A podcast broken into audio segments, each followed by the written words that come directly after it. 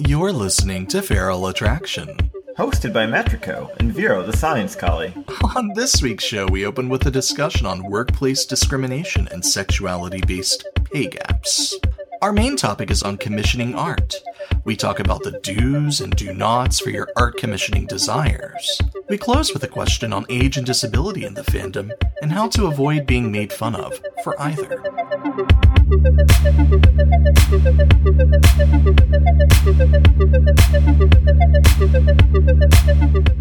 Hello again and welcome to Feral Attraction. I'm Metrico. And I'm Vero the Science Collie. So, last November, there was a study that was published in the American Sociological Review, which is the flagship journal of the American Sociological Association. And the study was Sexual Orientation in the Labor Market. It was written by Trenton D. Mize, who is a doctoral student at the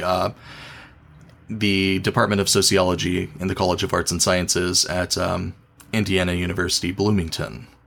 And basically, what the study looked at was, up until that point, research in workplace pay discrimination had really only been done in a binary sort of setting. Men versus women, straight people versus queer people, that sort of thing. And so by looking at sources of information published by the government, what he was able to do was to widen the playing field and make individual groups. So you just don't have men versus women. You have gay men and bisexual men and married gay men. And so all of these groups were made individual. It is important to note, before we kind of get into this, that gender identity was not included in this examination. So there has yet, at least in this study, there has yet to be any kind of a determination for trans individuals in the workplace. What the research found was that there was sufficient evidence to point that gay men get paid less than straight men. Lesbian women get paid more than their straight counterparts.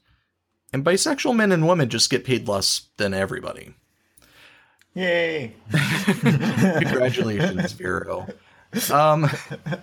So they were able, Trenton D. Mize was able to kind of give explanations for some of them. For example, gay men tend to get paid less because married men and fathers tend to get paid more. And gay men, generally speaking, there's less of a tendency for marriage and there's less of a tendency for there to be children.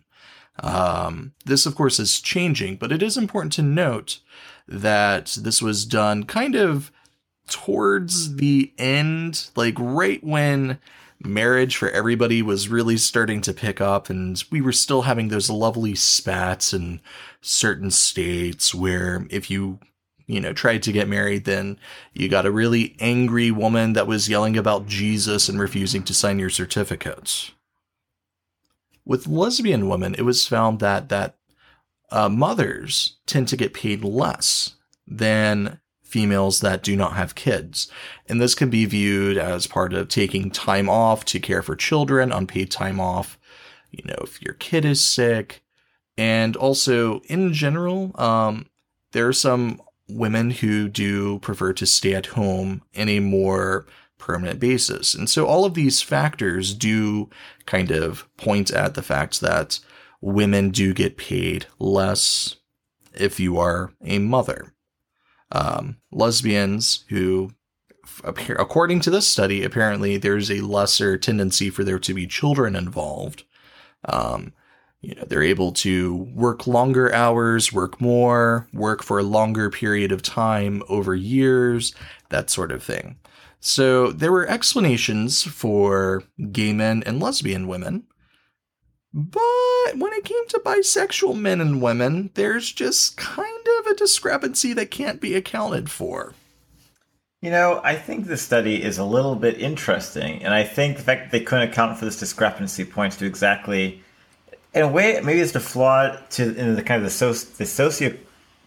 social approach to this study. I think it's an interesting question because there's a couple of biases that might not be getting accounted for here. I'm thinking about this, speaking as a bisexual person, and I find that a lot of bisexual people tend to be rather avant-garde because once you've shed expectations such as sexuality, and this is also true of gay people and also, you know, of lesbians and other people in the queer community, right? But once you've shed certain expectations, once you can just, you know, look your mother in the eye and say, "I suck dick, mom," once you've crossed those thresholds, you tend to be more willing to transgress other societal expectations, one of which is to follow the career ladder, and another one of which is to be monogamous.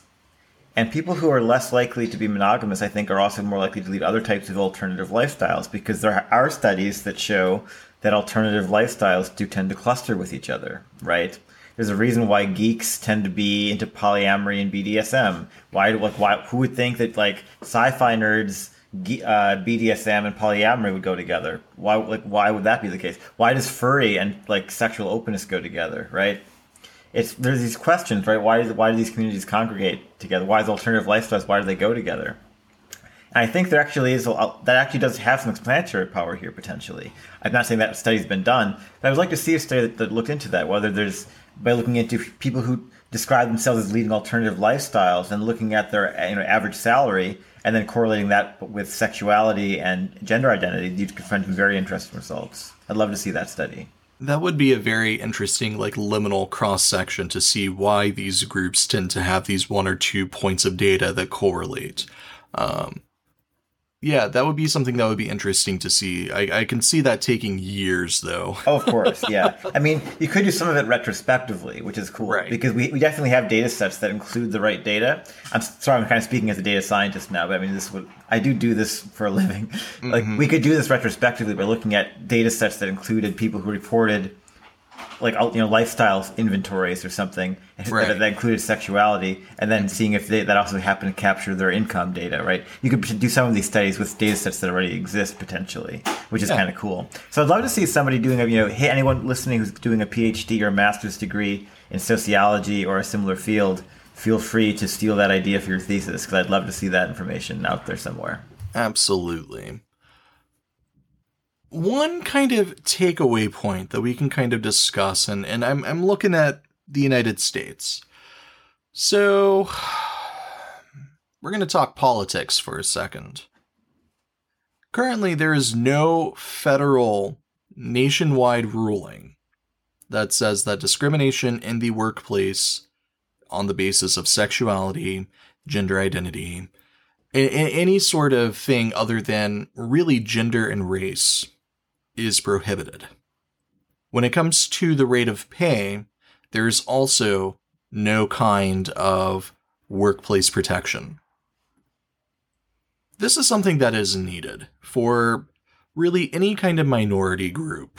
There is the need for this protection. Now, there is, of course, in play a policy for federal jobs, for government jobs, that says that there cannot be certain types of discrimination. However, if you are a regular Joe, if you are a standard layman, you have no protection in play in certain states, for example, for being fired because they find out that you're gay or bisexual or lesbian or trans. And unfortunately, there's really no recourse that you have.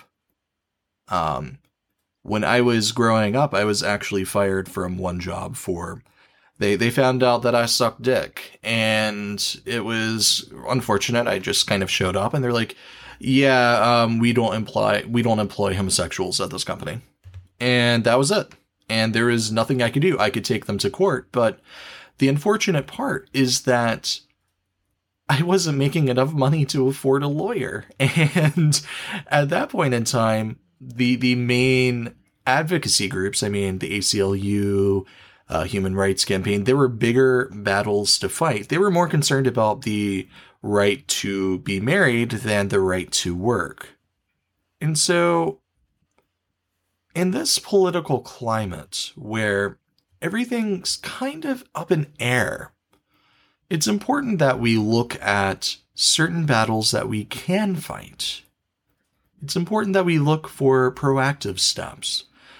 And one of the things that we really need to focus on is making sure that trans individuals can't be fired for, you know, if their workplace finds out that they're trans, or if a bisexual individual, if somebody happens to see them on a date, oh no, like, we need to put federal protections in play. It is highly unlikely in this political climate that that will happen. We've already seen that there are, I mean, President Trump, I can barely say that without... He has already stated that one of his goals is to put the First Amendment Protection Act, which allows for businesses to not have to service people on the basis of religious protection. So I'm sorry, but I'm a Christian doctor and you're gay, so I can see that you got shot, but no, I'm not going to treat you because I don't agree with your lifestyle. We need to put protections in play. So far, that Protection Act has not really gained any traction. But one more example, though, that I find scary. You gave the medical one. Another one might be a public defender. If you're the only public defender in a county and you don't like gay people, well, I guess that means those gay people lose the right to an attorney in that particular instance, right? Right. This isn't just about cake shops refusing to cater to gay weddings. This goes a lot deeper when it comes to the ability to refuse service and to deny employment.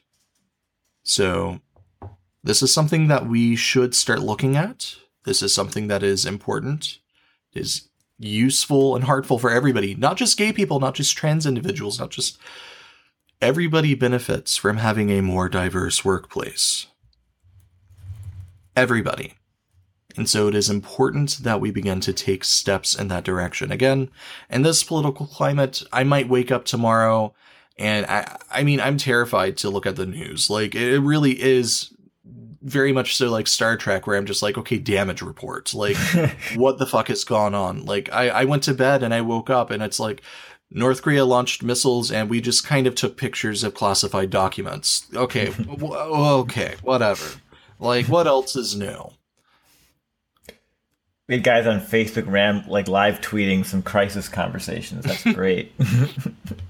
So, just be mindful of this. This is something, you know, the idea that in the United States, in this political climate, things are looking uncertain, and... we as a community, not just furry, not just gay, not just trans, but we as a community of, let's say, humans, of people, of like-minded individuals, need to band together to make sure that everybody is taken care of. Gay, trans, black, Hispanic, regardless of background, regardless of identifying factors, that we look after each other, because we're going to need that more than ever before. We're going to shift gears, though. And, you know, this episode is airing after Valentine's Day, and we didn't want to come, you know, with something that's really heavy, you know, like, here's how you handle your Valentine's Day breakups. Yeah, no, we didn't want to go that direction. We wanted to do something a little bit lighter, but also a little bit more fandom related. So we're going to talk about commissions. There were a few, we'll say, arguments on Twitter that occurred recently concerning artists. Why are artists allowed to charge how much they are? You know, artists charge too much money. Nobody's willing to do what I want them to do. They won't let me crop my art in a certain way. Artists are the bane of the fandom. A lot of these arguments have been happening over the past few weeks, and if you follow either of our Twitter, you might have seen that we contributed a little bit. I wouldn't say we fanned the flame so much as we kind of sparked it a little bit more, perhaps, but this is a topic that's very important to discuss. You know, as a preface, you know, most artists within the fandom are what we would consider to be freelancers. These are for artists that their only source of income is commissions. They're pure freelancers. They don't have a standard, we'll say, brick and mortar job. All they do is fandom based work. Yay, freelancing. I'm a freelancer. So speaking, you know, you're talking to, you know, it's I've done freelancing in the past as my sole source of income. Vero is a freelancer. So we have a lot to say on this topic. But we just want to kind of, you know, I on a personal note, I just wanted to start out by saying, you know, be nice to your freelancers because they don't have to, like, do what they're doing. You're not necessarily doing them a favor. Like, look, I have money. Dance for me, puppet, dance. Just be mindful of that. Be nice to your freelancers, artists in the fandom, whether you write, whether you create music, whether you do what we would consider to be traditional art, graphic art, whatever it might be, whatever your contribution. It is important to the continuation, to the propagation, and to the beautification of this fandom. I mean, where would we be if we didn't have people that created fursuits? Where would we be if we didn't have people that did, hey, this is my character reference. Hey, this is the model that I'm using on Second Life. Somebody has to create those. So be nice to the people that are doing that. Don't be dicks. That's just going to be the basis of this topic. Don't be dicks to artists. That is pretty much what it comes down to. But there are a few other things that we wanted to kind of address. So one of the questions that we sometimes see is, what are the rules of commissioning art? So that's kind of the broad view of this. What are the rules? What is the etiquette? What are the do's and do nots? Yeah, I think rules might be a little harsh because it's, I mean, at the end of the day, just like how every relationship is unique, every commission experience, right, every contract you have can also be unique. So rules is a little harsh, but we're talking more about norms and expectations, right? Yeah, these are more guidelines. These are things that you know, should be aware of. They may not apply in every situation, but these are things that you should be mindful of. So if you're commissioning art of your own character, of your original character, of your OC, have fun. Have fun. Pretty much anything goes. I mean, if you and the artist mutually agree on whatever it is that you want created, that's pretty much good to go. That becomes the contract that the artist works under. Could be maybe you want some, like, gooey tentacle fetish porn, and that's great. As long as the artist is like, yeah, I'm totally down with that, then cool. It doesn't get much easier than that. That's pretty good. The question then becomes, what if you're commissioning art of other people's characters? The guideline for this is just don't do it. With some caveats. There are some caveats to that. I think, you know, speaking as someone who's done this before, it is occasionally okay to surprise someone with art. And obviously, if you're surprising someone with art, you're not going to be asking them if you have permission to use their character. So now you're in a conundrum, right? Because you're violating a rule against not commissioning art of someone else's character without their permission.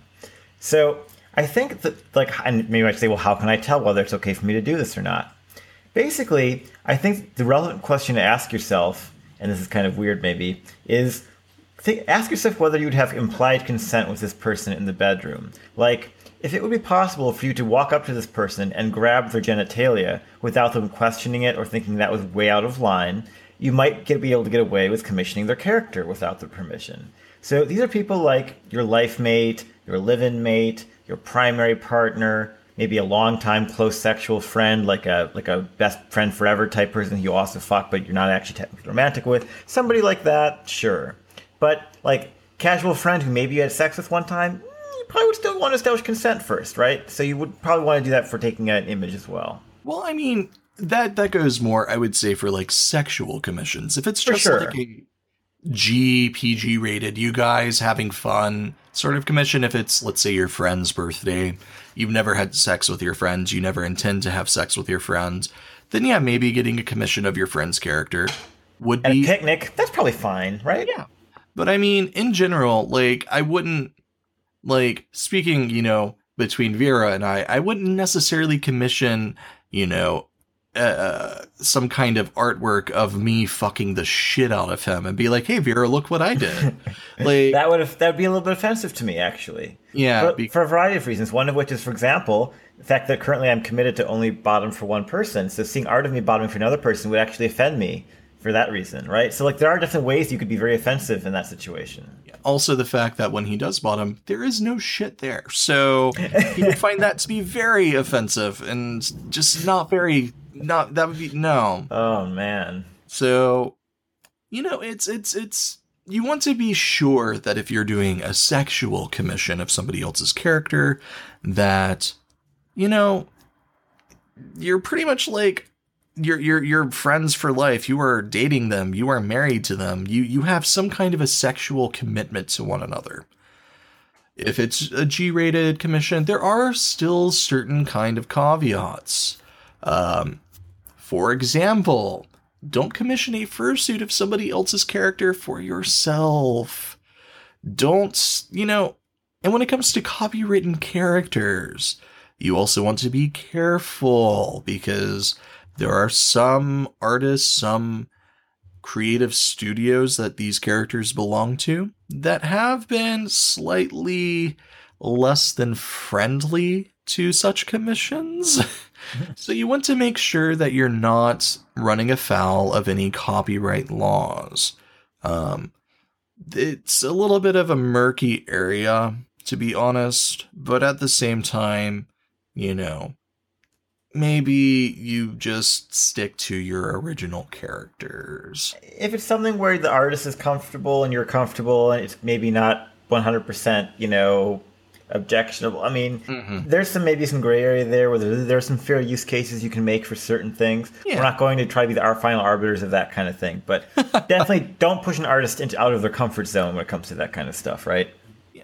So speaking of comfort zones, we're just going to talk general etiquette, and we're going to break it down. I'm going to talk to you commissioners for a second here. When it comes to, like, artists, don't demand that they work in a medium that they didn't advertise. So let's say that you purchased digital work. Don't demand that they turn it into traditional. Don't demand that they make a fursuit. Don't demand that. Don't make me paint you a painting if you bought a written work from me. Like, keep it where you purchased it. Don't try to expand the terms of the contract. Don't try to put the artist in a position where they're doing something that they're not comfortable with. It could be maybe in the past they've done traditional work, but they can't do that anymore. Maybe because they don't have the materials. Maybe they don't have the time because traditional work tends to take longer than digital. If you bought a headshot, don't be like, well, I've seen that you do, like, waist up. If you could do that instead, that would be great. Oh, you're not going to do that. Oh, you like, don't go that route. You know, stay in your lane when it comes to what you've commissioned. If you want something else, then don't commission it. It's kind of like hiring somebody to, yeah, I'm going to hire you because we need a new manager. Actually, when I said manager, I meant waste management. If you could just take out the trash. Don't do that. Don't mislead people when you commission from them. Don't try to bait and switch something from them, and don't dangle your money like it's a prize at a carnival. This is a business contract. And if you don't want what they're offering, the good news is that nobody is pointing a gun to your head and saying that you have to purchase it. So don't make any demands in that fashion. Also, you shouldn't demand that an artist that lists, you know, that has prices listed for their work that are way outside of your range, reduce their costs or give you freebies. That's just kind of a shit thing to do. Yeah, and, like, you know, there's certain cases where maybe negotiating a price might be acceptable. For example, if an artist is doing an unusual type of commission that's not something that they have a listed set price for, or if you're working with a new artist who doesn't yet have set prices, or you're just working with an artist who doesn't like to work with set prices, it is okay to do some negotiation around what the cost of the final piece is going to be, but you kind of have to follow the artist's lead on what their price range might be. That being said, you know, it's okay to if you know, once you get out of that territory, if the artist does have set fees, it's going to be rude to attempt to negotiate a lower price from an artist if they do offer those kinds of set rates, because they already know what that they're willing to accept for that type of commission, and offering them to take a lower rate basically means you're just asking them to value their time lower, and that's a rude thing to tell an artist to their face, right? It is in the for those situations okay to offer to pay more if what you're asking for is a very complex scene. For example, let's say that you know your character has dreadlocks and a really crazy tattoo that's asymmetrical and really hard to draw, and so because of the complexity of your character, you like to tip artists an extra like 10% when you commission them, and you can remind the artist, hey, I know my character's complicated, but I'm going to pay you $5 extra. In that situation, that's totally fine. But you just don't want to be asking an artist to take less money from you. I will say that some artists do also, let's say if they're charging $100 and you really only have $75 that you can commit, and they demand, they're like, well, I need all payment up front. Some artists will do some form of a payment plan where it's, okay, well, I'll take the $75 now and I'll put you in the queue. And when you pay off the balance, then I'll take you from the queue and put you into production. So it is okay to ask artists if they have any kind of deal where you can pay a portion. And then once you have everything paid off, they'll be able to put it to work. Some artists do, some artists don't. And don't get mad if they say, no, thank you. Remember, they ultimately hold the right as to how they want to get paid for doing work. So, it's good to try to negotiate, some form of a payment plan. I see a lot of, especially for fursuits, that tends to be more common for things that are, hundreds, if not thousands of dollars. And people sometimes just don't have $3,000 to drop up front. So keep that in mind. That's an option. And it's at the end of the day, if you ask politely and you get a polite yes or a polite no, then everything's fine. There's no harm, no foul. This is something that I see every now and then. And it's something that I've spoken to some artist friends of mine about. And it's just kind of cut and dry. Don't try to befriend artists for free art. Just don't become friends with people for the purpose of getting free shit from them. You're not really friends. You're kind of like a moocher, to borrow from Ayn Rand. Oh, God. Alternatively, if you have a friend that's an artist, don't ask them for free art. Again, that's kind of a weird area. If your friend is like, hey, I made this for you, then, hey, great, it's a gift. But don't just kind of hey, I was wondering if you would make this for me. I'm not going to pay you, but we're good friends, so I know you'll do it, right? I mean, Koji and I, we're good friends, but I still want to pay him to do work because it's the right thing to do. I mean, I technically even still pay Koji when I commission him, but since we share bank accounts, it's an instantaneous transaction and doesn't accomplish very much. Right. So, I mean, just because, you're dating somebody, you're friends with somebody, don't ask them for free art. It's good to, that can often ruin a friendship. So don't go that route. And even if you're commissioning your husband, in my case, I still try to pay him in back rubs or rim jobs or something. You can offer, you got to offer something. Yeah. Don't.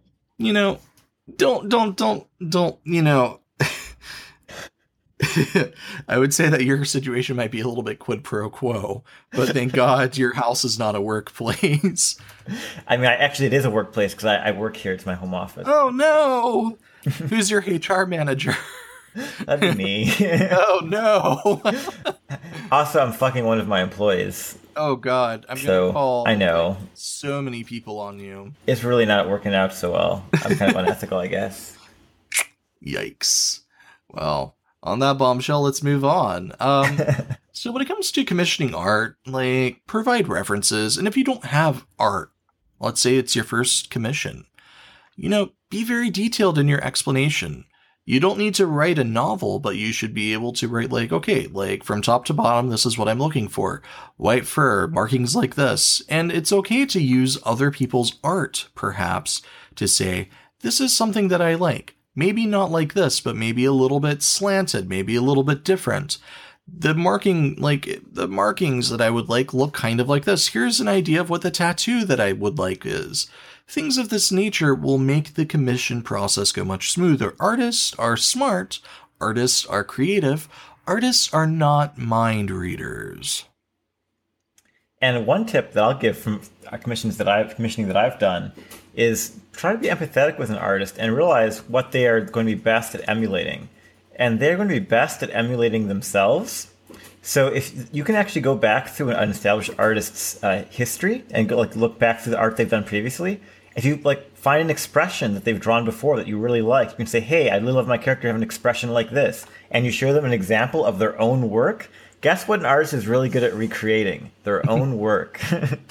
So you can kind of do a little bit of, mix and match. I'm like, oh, I love the wings you did for this person. I love the hair you did for that guy. And the expression was perfect on this piece. And they'll be like, oh, I have to mix that piece and that. You're making their life super easy, and you're going to get a really great result from the artist. So right. I totally recommend going back to an artist's own work and pulling out the pieces you'd like them to emulate in your piece, because that'll make it really easy. And that's also just good practice to make sure that you and the artist's style will mesh really well, because there are some artists that are just not going to have the style that you're looking for. Maybe you're looking for a specific pose and you're just like, oh, maybe not this artist. And that's fine. But going through their portfolio of work is going to make you much more comfortable. And it's going to give you points of references that you can point the artist to be like, I like this pose with this expression, with this face, with that hair.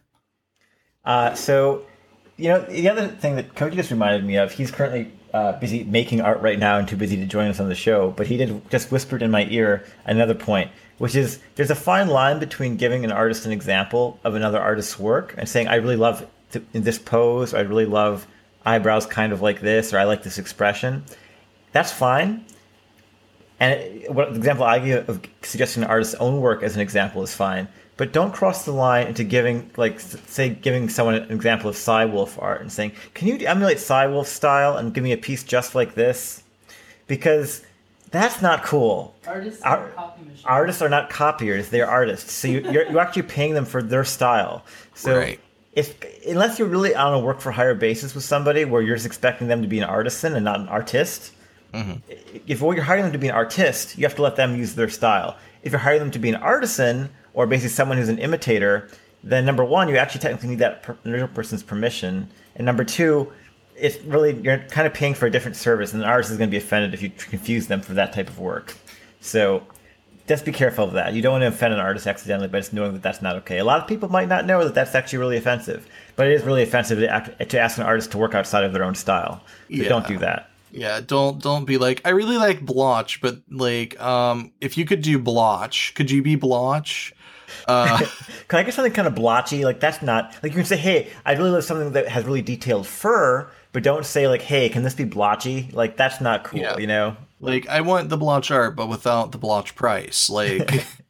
Don't go that route. Instead, again, it's perfectly fine to be I really like the pose in this piece, and bam, it's a, blotch. And it's I really like the pose. I like the composition. I like the way that the fur looks, but I would like it done in your style. Do you think that that's something that you can do?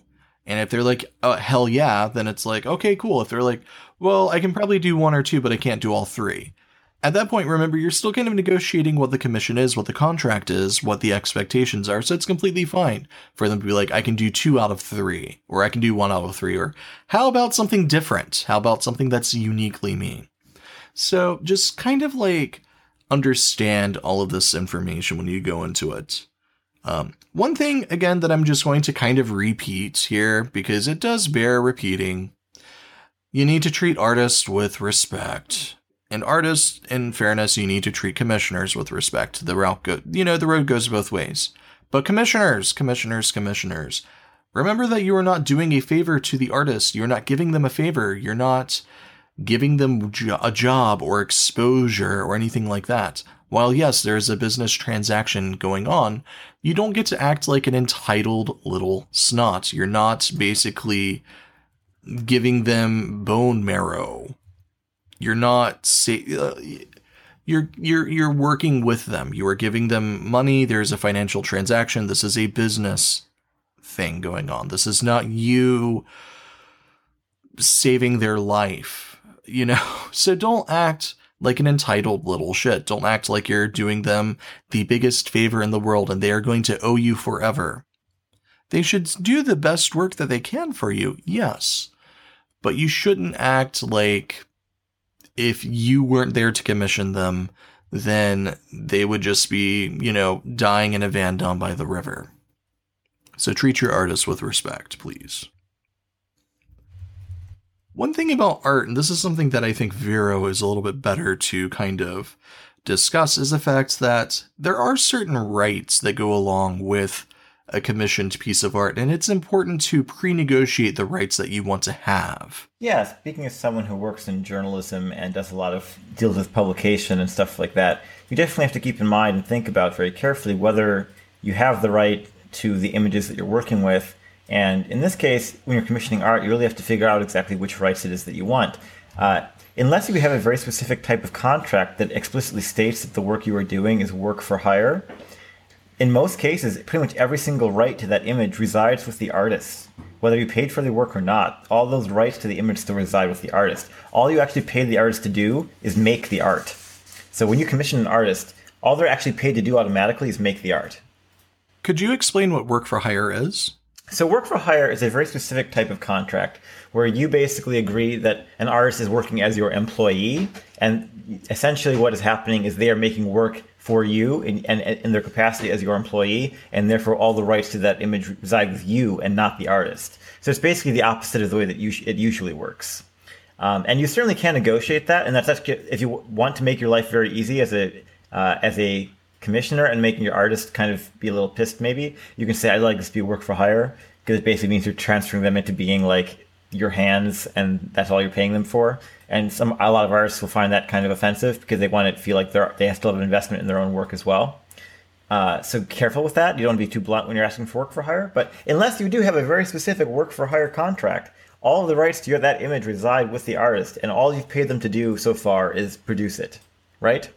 So you don't have the right, for example, you do not automatically have the right to host that image, which means you don't automatically have the right to upload it to FA, you don't automatically have the right to tweet it, you don't automatically have the right to use it as an icon or a banner image, you do not automatically have the right to print it out. You have no automatic rights to that image, nothing at all.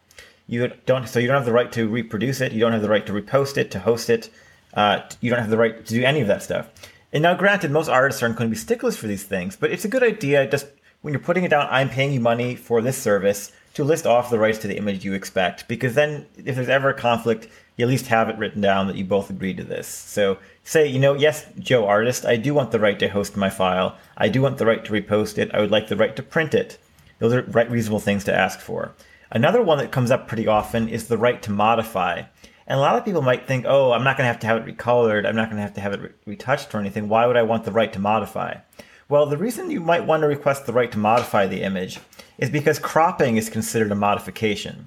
So let's say, for example, you commission a full body piece of yourself, or maybe a multi-character commission, and you would like to crop out the head and neck, or like the head and shoulder shot of your character to be your Twitter icon. Totally reasonable thing to want to do.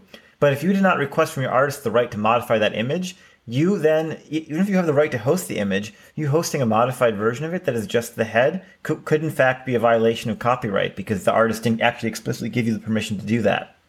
So request that permission in advance as well. Say, I would like the right to modify, and specifically I would like the right to crop this image. That's something you might want to ask for. Now, the artist might come back to you and say, hey, actually, if you're going to crop to make an icon, would you mind if I give you a separate version of the icon that still has my watermark in it so that people still know it's my art? Would it be okay with you if instead of giving you the right to crop, I gave you a separate image that is just cropped the way you want it, and I can watermark that for you? In that case, I think the gracious thing to do is to say yes to the artist. Say, yes, that is fine with me, artist. I'm happy to take that instead. But that's something that they might actually say, because a lot of artists will balk at right to crop because they're concerned that their watermark or their made by line is going to get cropped out of the image, and that means they're not going to get credit and they're not going to get any referrals from that art, right? So a lot of artists will request that you keep an attribution attached to the art, right? Yeah, and you'll see that sometimes, even if like for some of the art that I have. I do crop the face out for Twitter profiles just for an icon, But it is still good to see, like, icon by so-and-so, especially if the watermark, if the by, you know, if the artist signature is not present, because that way they're still getting, you know, attribution. And it is good, even if you are given the right to rehost the art, it is still just good practice to say, like, hey, this art was by so-and-so, and link to their profile. You know, some artists will say, yeah, sure, you can rehost it as long as you, you know, give credits in the description, as long as you link back to my profile. You know, these are reasonable expectations, and these are things that you should not be offended by. There was some kind of a screen cap going around of a conversation somebody was having in Fur Affinity Notes where they're like, yeah, I always crop the art to take out the artist signature because that art is mine. And just because you made it doesn't mean that it's yours. And you might think it should work that way, but that's not how it actually works. Yeah. So, you know, don't go that route, you know, just kind of make sure that you aren't a dick. Now, there are some artists, again, if they are, you know, super chill, they might be like, yeah, sure, you can rehost it. Don't worry about, you know, attribution or anything like that. But in most cases, it is good business, and it is just being a good commissioner to say, like, I got this. I really like this. And if you like it, then here's where you can get it. It promotes positivity and, you know, goodness between you as a commissioner and the artist, and it kind of keeps the community healthy. Well, another point I'm going to make here, too, for why that's good, like, you might think, well, why should I bother to advertise the artist? Number one, you can do it just because it's good to be nice. But if you are, like, some kind of, like, really selfish dickwad who needs a selfish reason to do things, the selfish reason to do it is because you actually benefit from the artist's goodwill, because guess what you might want to do eventually? You might want to recommission the same artist.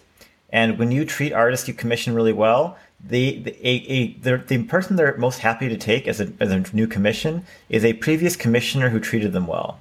And they are far more likely to take a commission from you than they are to take a commission from a new person, because they know your money is good, the check's clear, and you're not a complete pain in the ass to work with. So, and if you treat them super well, they might even remember you super favorably. Like, oh, wow, that guy shared my post a ton, and I got a ton of new work from him the last time I did art for him, and he shared my work, and man, that went really well. So I totally want to take his commission. They might even open a slot for you when they otherwise would have been full in that case, right? So treat artists well, because they might treat you well again in the future. It's you're building a relationship, and it's very rare that you're going to want, if you really like a piece from an artist, that you're going to want to not commission the artist again in the future. You probably are going to want to commission them again in the future. So treat them well. So one thing that I do often see is people, you know, they don't necessarily want for the artwork to be posted by the artist. So they want art that is not part of a portfolio. This could be because it's a gift. They don't want the surprise to be ruined. This could be because they just kind of really want this art for themselves. It could be something that they want done privately, something that they don't want the world to see. So there are some sort of ways that you can kind of discuss this with the artist. Some artists will charge an additional fee to say, okay, if you don't want this in my portfolio, if you want this to not be posted anywhere, then yes, I'm more than happy to accommodate. But there is a $20, $30, $40 additional fee on top of that, because I'm essentially kind of assigning copyright to you. Like, I no longer have the rights to distribute this image. I no longer have the rights to say that this image is mine. There'll still be a watermark. You can negotiate that too. But in most cases, they won't post that art. That art is sent to you. Here's your digital copy. Here's your physical copy, whatever it might be. And thank you for your business. This is something that you have to pre-negotiate, and not every artist does this. So you can't demand it of somebody that's like, no, I'm not comfortable with doing that. I want this to be in my portfolio because, you know, I'm an artist and I need to grow my portfolio. And another option, I like tossing in kind of other ways of negotiating this that I think a lot of people don't consider, because I like our show to be educational. One thing I wish more people would consider, and something that I've actually done with artists before where I couldn't compromise on this, is I offered them kind of an off-the-wall solution, but it ended up working out super well for both me and the artist. As I said, hey, well, what I really want is to surprise my mate with this piece, and I don't really want them to accidentally discover it on in your portfolio, because you're a really popular artist and they actually think they might actually follow you. So if you post it before they see it when I give it to them, it's going to ruin the surprise, and that's going to bug me out. And so what I actually negotiated with the artist is, could we do an embargo where you give me the image and then you give me a 60-day window where you don't host the image yourself until after the 60 days has passed. So yes, it eventually becomes part of your portfolio, but you give me a 60-day embargo where it's a private image for that first 60 days, and then it becomes part of your portfolio. And so that way I got to enjoy the privacy of it and got to experience giving it to my mate as a gift without the artist publicizing it prior to me getting a chance to do that. I got to share it and enjoy sharing the art myself, and then the artist got to add it to their portfolio and got an added boost of posting it like 2 months later. Plus, for me, it worked out well because the art got shared again by the artist and then got a second wave of popularity. So I basically got 2 Twitter bumps from my art. So I was pretty proud of that. But anyway, it was a pretty slick move on my part, but it also ended up working out super well for the artist and worked out super well for me. I don't really know a lot of artists who wouldn't offer that because it's like it really doesn't hurt them at all. So maybe instead of having to ask for the exclusive right to host the image, you might settle for a 2-month or 6-month embargo. So see if that might work for you. Yeah, and, just be mindful of the way that embargoes work. If the artist is under the impression that means that neither of you will host or post the work, then you need to follow through on your end as well. Just because you have an agreement and the artist is operating under good intentions doesn't mean that you can still kind of dick them over. So make sure that you kind of follow through on your end as well. If the embargo is both ways, keep it both ways, keep it offline. And then once that time is up, then, hey, go nuts. So just be mindful of that. In most cases, a two-way, two-sided embargo for posting, that's pretty much like, okay, and most artists won't charge an added fee. But if it is like a one-way embargo, then expect... Depending on the length that you might be charged a fee. True. But like, especially for one-way where it's like, okay, you as the artist can't post this for like a period of like 3 to 6 months, then expect an additional fee added on to the cost of the total commission. Probably lower than what exclusive hosting would cost, but it might be somewhere in between, right? Yeah, so just be mindful of that because artists, they want to share their work. They want to drum up more business, and the best way to do that is by posting work. So if you take that away from them and you're like, no, I get to do it and you don't, then, expect to pay a little bit more money, and that's fine. If you need something done in a specific way, then you need to be mindful of the fact that it does cost money. That's really the crux of commissions. So, we've spoken about work for hire contracts and all of that. One thing, that's kind of important and not really discussed all that much is it's a good idea to tip artists if they do great work for you. It's good. They're done and you're like, wow, this is amazing. Thank you so much. Consider giving them a tip. Most artists, you already have their PayPal. You can kind of drop them a few dollars.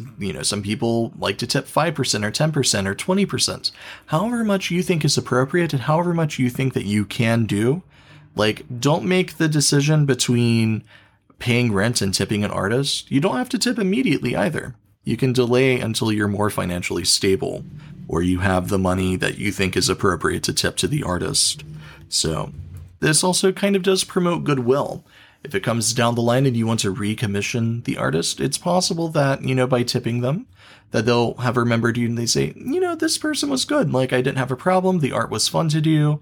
And they were very, generous when it came to paying me. The payments were on time. And also they gave me a little tip. So it's kind of, it was a good working relationship. And I'm more than happy to enter into a second working relationship. So... just be mindful of that. Not everybody does it. It's not a requirement. A tip is, of course, extra, but it's a good idea because we want to support our artists. So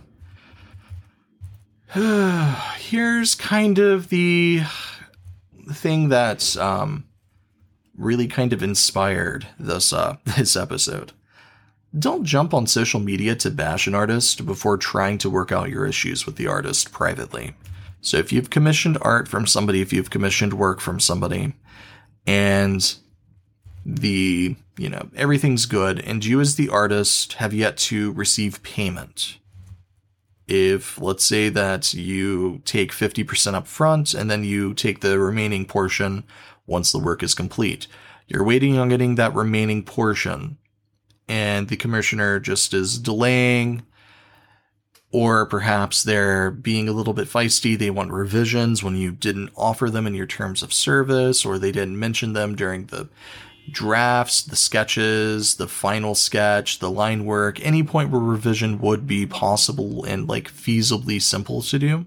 Now that the final work is done, they're like, no, well, this is wrong and this is wrong and this is wrong and this is wrong, but they've signed off on everything else. Try to work out your problems. Try to work out these differences privately before you take it to a public forum or something like Artists Beware, Twitter, a journal, things of that nature. Because, again, the idea is you want to promote goodwill both ways. That being said, it is sometimes, and it is unfortunately more often than not, appropriate to warn friends off of a particular commissioner. And in some cases, even an artist. So the thing is that it's not fair to either party to bash their reputation without giving them a chance to make you happy, to honor their commitments, to honor the agreements and terms of the contract. If, let's say, you're like, okay, well, I'm ready to receive payment, and a few hours pass and there hasn't been a response, that doesn't mean that it's time to go to Twitter and be like, oh my God, you won't believe, but Vero refuses to pay the, like, you don't want to do that. You know, give each party time. Make sure that everybody is coming to the plate. If one party is just like avoiding or being a pain and there's just really no other form of recourse, then yes, it is fine to warn other people. If let's say that you've received payments, but you have a commissioner who's cropping your art and taking out your name and watermark and saying, yeah, look at this. This is great. This is mine. Then yeah, it's probably appropriate to kind of warn people and say, this person is stealing my art and saying that it's theirs. They might have paid for it, but it's not. We didn't agree to this. So artists, you probably want to watch out for them because they're kind of not great to work for. That's appropriate to do, but do that after you reach out to them and say, I don't appreciate you doing this. These are the rights that I retain. You know, this art is mine per copyright, da-da-da-da-da. This is the agreement that we have. Please remove it. If you want to host it, that's fine, but you have to host it as the total file with my watermark and attribution. If they refuse to follow through on that, then yes, it's perfectly fine for you to say, dear fellow artists or dear fellow commissioners, you know, things of that nature. When you have these discussions, employ nonviolent communication strategies and empathize with each other. It could be maybe, yes, I'm sorry. Yes, I know payment is due. Unfortunately, I have some, you know, emergency medical bills. And like, if it's possible, can you hold off on posting it? I should have more money coming in a month. I'm terribly sorry about this. I know that, you know, it's good to empathize with people. It's good to try to see things from their perspective. If you commissioned art and they're like, I'm sorry, but there was a death in the family, so I'm having to put all of my commissions on pause as I handle some personal matters. And don't lash out and be like, oh my God, I can't believe that they're allowing somebody dying to get in the way of them doing. Don't be a dick. But at the same time, don't allow for yourself to be taken for a ride. It's good to have these discussions, but at the end of the day, if it's just excuse after excuse after excuse after excuse after excuse, then maybe it's best to kind of just wash your hands of it. Try to get money back if that's a possibility. Try to get the money that you're owed if that's a possibility, and just move on. Unfortunately, as a freelancer, this is something that happens more often than not. And, God damn it. Yeah. And just speaking from experience and the amount of times that I have taken people to small claims court, if this is a smaller commission, $20, $30, it's not worth that. So, you know, use your judgment. Try to, you know, resolve the situation offline or privately or however is best without it being blown up into a public thing. And avoid any ultimatums until you've exhausted all of your other options. Artists Beware and other forms of, we'll say, call-out blogs, lists of people to avoid taking commissions from or artists to avoid commissioning from. Those are valuable sources of information for the fandom, and it's important that you don't have somebody added to it based off of a sole negative experience that you had from something that was out of their control. If their internet went out, Unfortunately, that's out of their control. There's nothing they can do about that. But if they're working to resolve the situation to make you happy, the thing that you should do is allow them that opportunity. Be empathetic to their situation. And, just at the end of the day, try to promote goodwill. Sometimes that goodwill is promoted by warning other people from them, though. So just be mindful of that. So commissioners, hopefully, those are some things to kind of keep your eyes on. When it comes to artists, though, here's the biggest kind of tip that I have for you. And it's kind of silly, but you should do this. Wherever you host your information, whether it's a private, personal website, Fur Affinity, Weasyl, wherever it is, have a terms of service and an FAQ. Have it, something that details your prices, the rights that commissioners have to rehost work, to crop art, to demand exclusivity, to demand copyright. Have your terms and prices laid out. And as part of the commissioning process, include a point that says that by commissioning me for art, you agree to the terms of service that are listed out on, and include the link. That is going to make any kind of appeal process, if they refuse to pay you or file a dispute with PayPal or however you transact funds, that's going to make any kind of argument that you make against them in terms of a call out blog, anything, so much better. So before you, kind of get into like the serious side of freelancing, have a terms of service. It's going to go so far for you. That's how I was able to get money from people that refused to pay me what they thought that they should. At the end of the day, the terms of service is what kind of binds people. So a contract is great, but by including that as part of the contract, it is an added layer of protection for you. As an artist, it's good to touch base. It is good to ask questions. It is good to show things in progress. Touch base as frequently as you see fit. If it is a complex piece and you're like, I'm going to do 2 sketches and 2 line pieces and like a flat color, and you get to see all of these, touch base then. If you have questions, touch base. However often you think appropriate, get into touch with your commissioner. If you have established revision checks, make sure that you honor those as well. Go through the process and have that outlined in your terms of service as well. There are certain situations where, let's say that you submit a, hey, this is a draft. I need you to approve it for me to continue. Make sure that you have a clause in there that if they don't get back and make it a reasonable amount of time. Don't make it like 24 hours. Make it like 72 hours to a week. They have a week to respond at most, before you just kind of continue or put it on pause or, try to be reasonable when it comes to this, because the last thing that you want to do is have a situation where you're waiting for a response from a commissioner and you can't take on additional work because of that, and you're just stuck in this kind of financial limbo.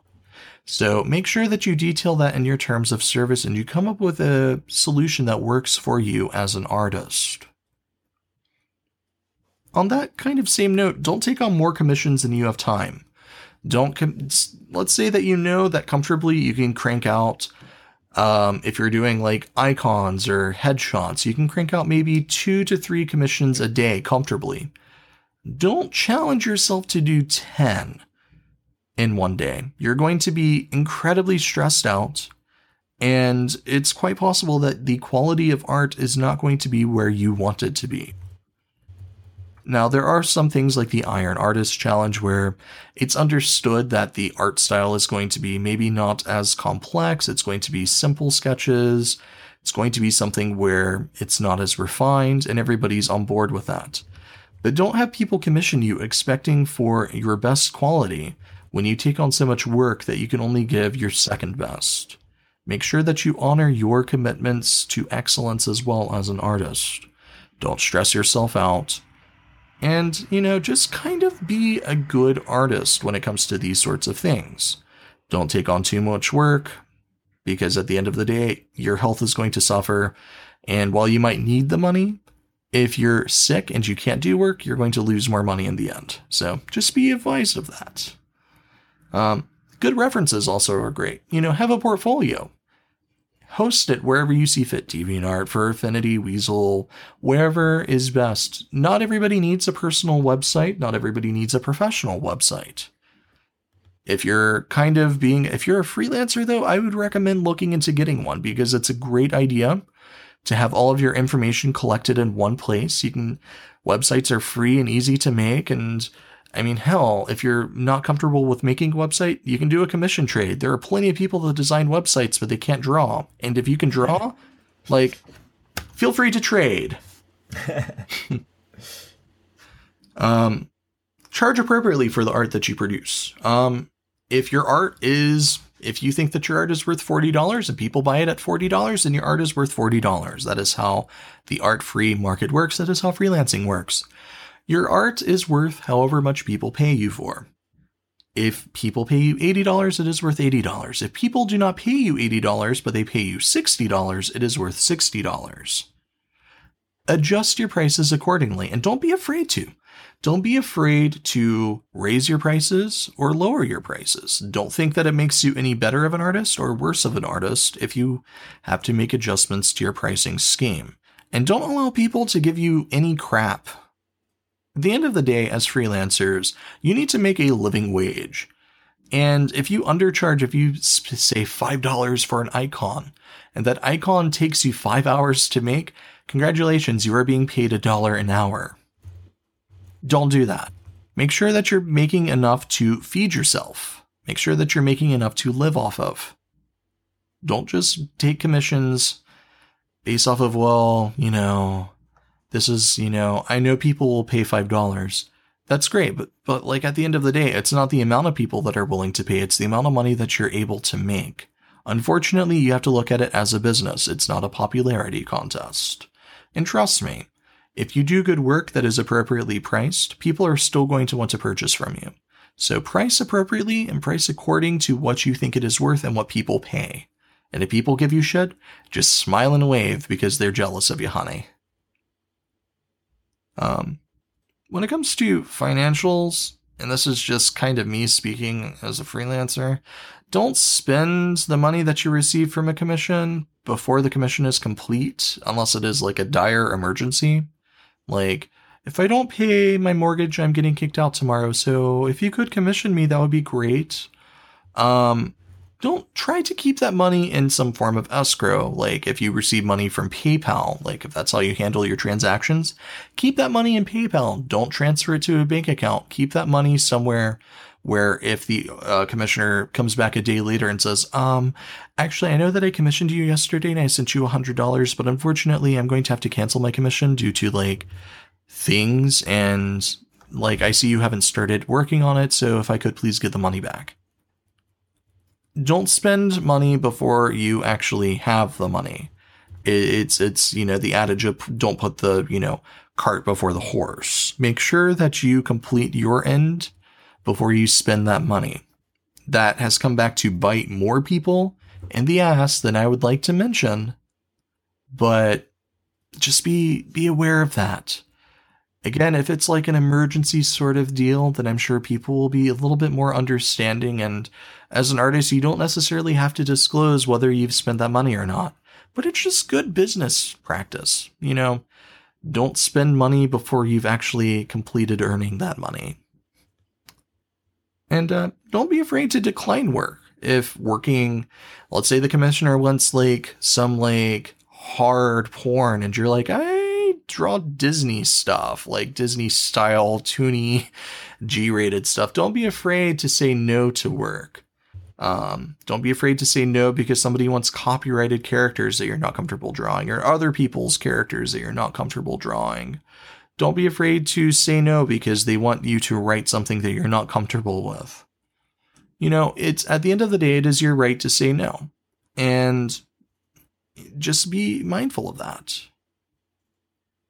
And again, don't jump on social media straight away to bash somebody.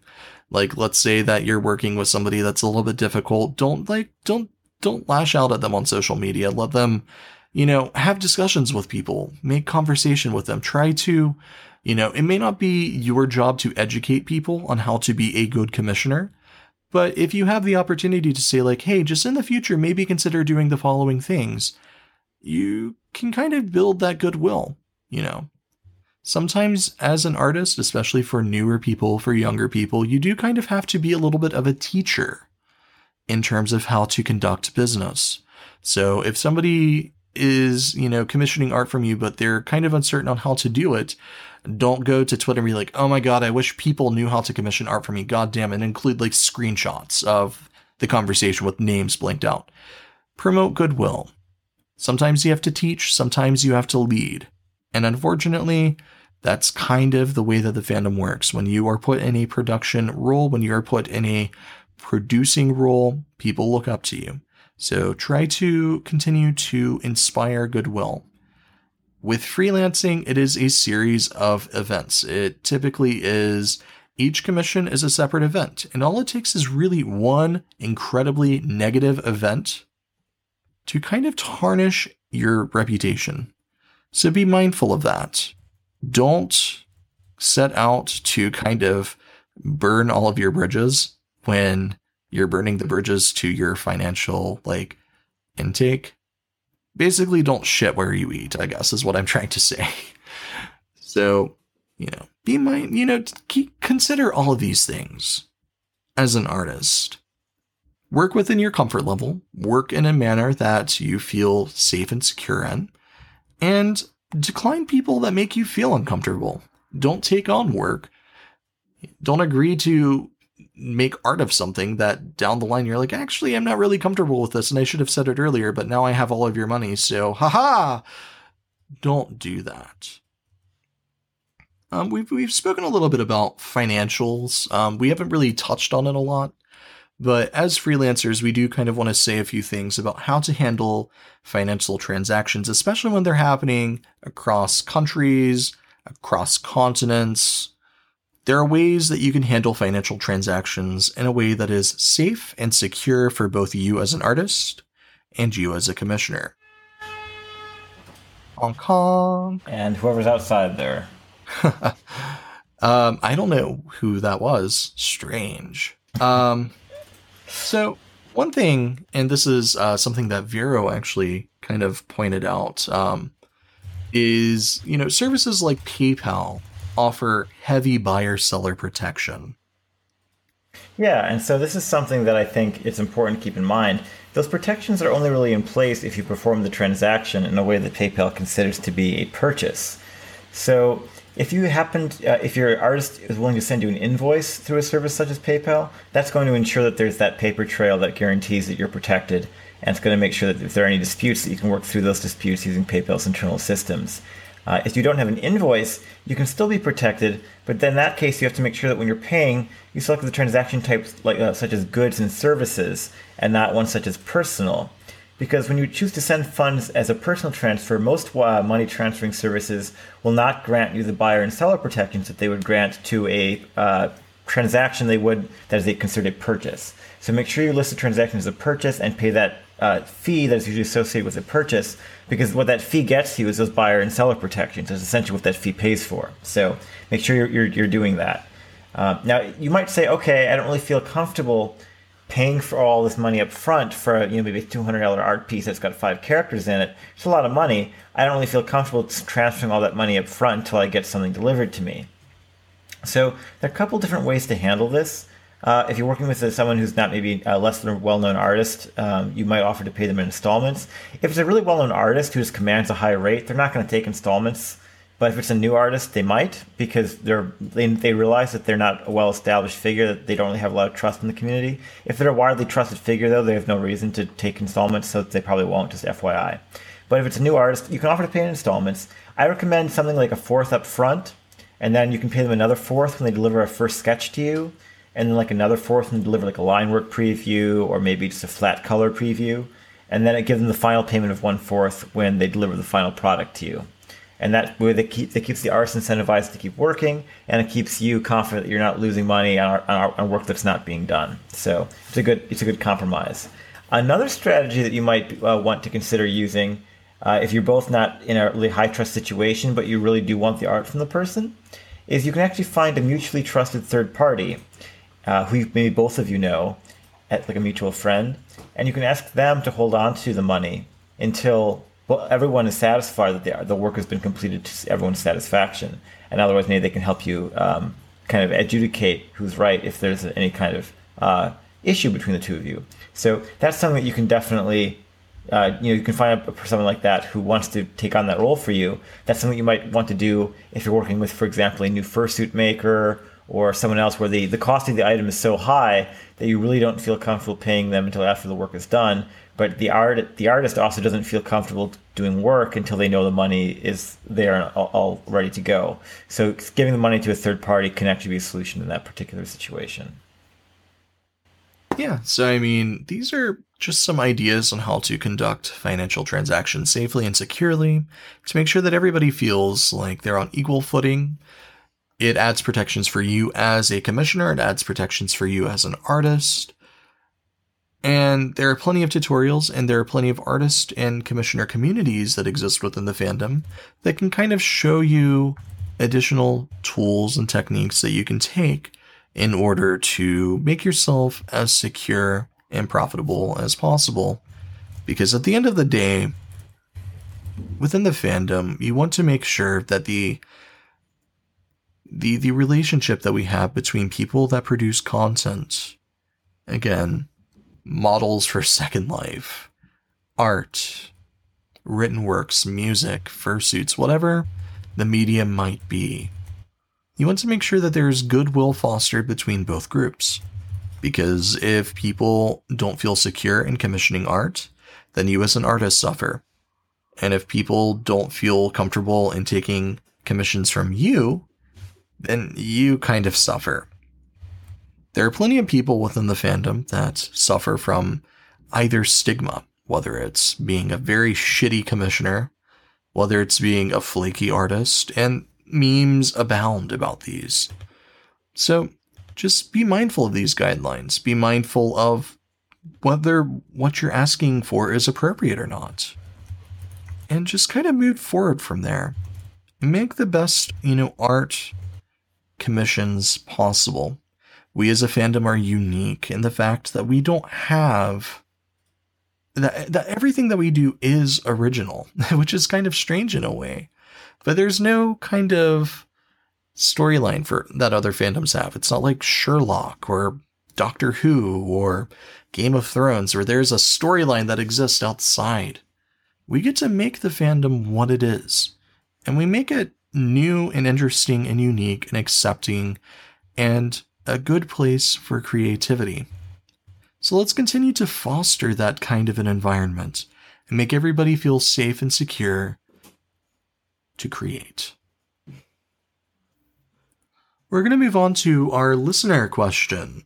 We have a listener question who asks, I'm an older fur with vision problems. Will I be made fun of if I show up to events? Their question is, I'm not sure where to start. I guess with some of the problems that I have. For one, I am very low vision, so I have to wear very thick lenses to see. And I am older. I'm 62, almost 63. And I'm not a very outgoing type, and I've been made fun of a lot. And I figure I will keep being made fun of. I know some things about being gay, but I'm not sure if I know everything, and I'm terrible, about kind of expressing myself. So are there any ways or ideas that you have for helping me meet new people?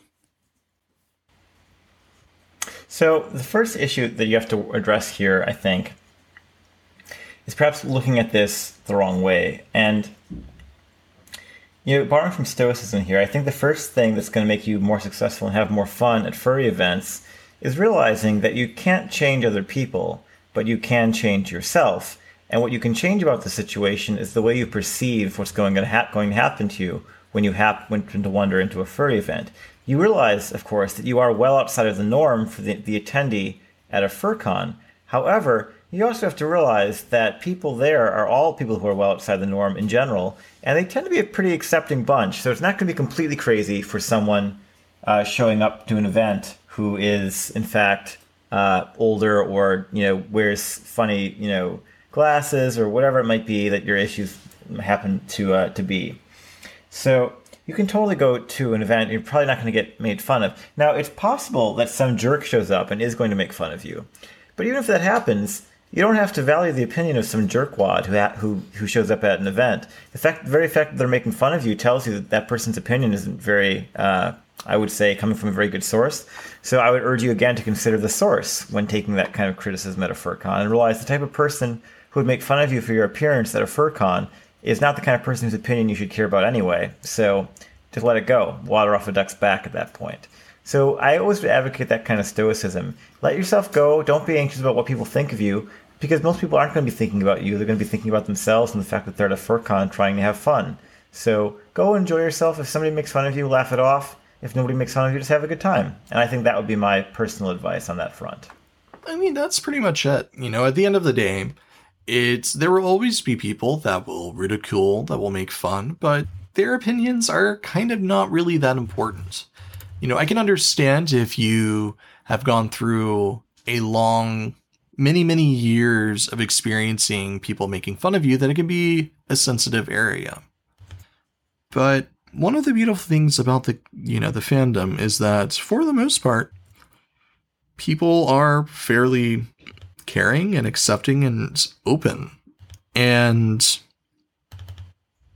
I found that while, yes, there are some people that are not part of that norm, they tend to be outliers. And while, yes, some people might give you odd looks, some people might make some jokes at your expense, at the end of the day, who cares?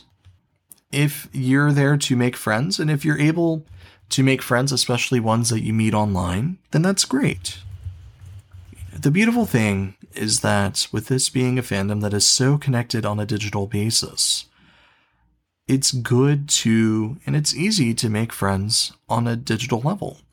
And then if you make plans to meet them in person, they kind of have an idea of who you are. Sure, on the internet, nobody knows that you're a dog. And yes, nobody on the internet might see what you view as imperfections, what you view as being too old or too different for people to really care about. And yes, we often do put our best foot forward when it comes to digital interactions. But at the end of the day, people within the fandom tend to care about people on the basis of the fact that we are all unique individuals that share an interest in common. And it's based off of those commonalities. It could be, yes, you might have some vision problems, but you enjoy playing board games. And there are plenty of people that enjoy playing board games, and they can give a crap if you're 62 or 16. So find people that share common interests. You say you don't know a lot about being gay. I don't know if that means if you're gay or if you don't know how other people that are gay act. The fandom is a great place to ask these kinds of questions, because people are very open about themselves and they are more than happy to answer questions. While some of your questions might seem perhaps offensive to some people because they're not used to people coming from your background, perhaps, at the end of the day, they're questions worth asking because it brings more commonality.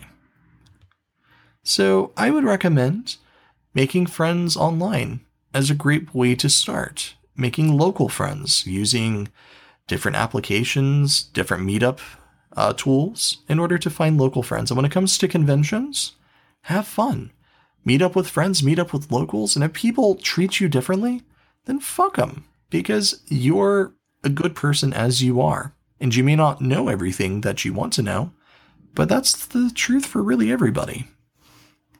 Well, the last point I'll make, too, is that a lot of FurCons actually do have certain events that are designed to help you meet people in slightly smaller settings where you have certain things in common. So you might actually check con schedules for events like furry speed dating, furry speed networking, There's some fur cons have older fur meetups or gray muzzle meetups. You might want to show up to one of those where you'll meet other people who are on the older side in the fandom.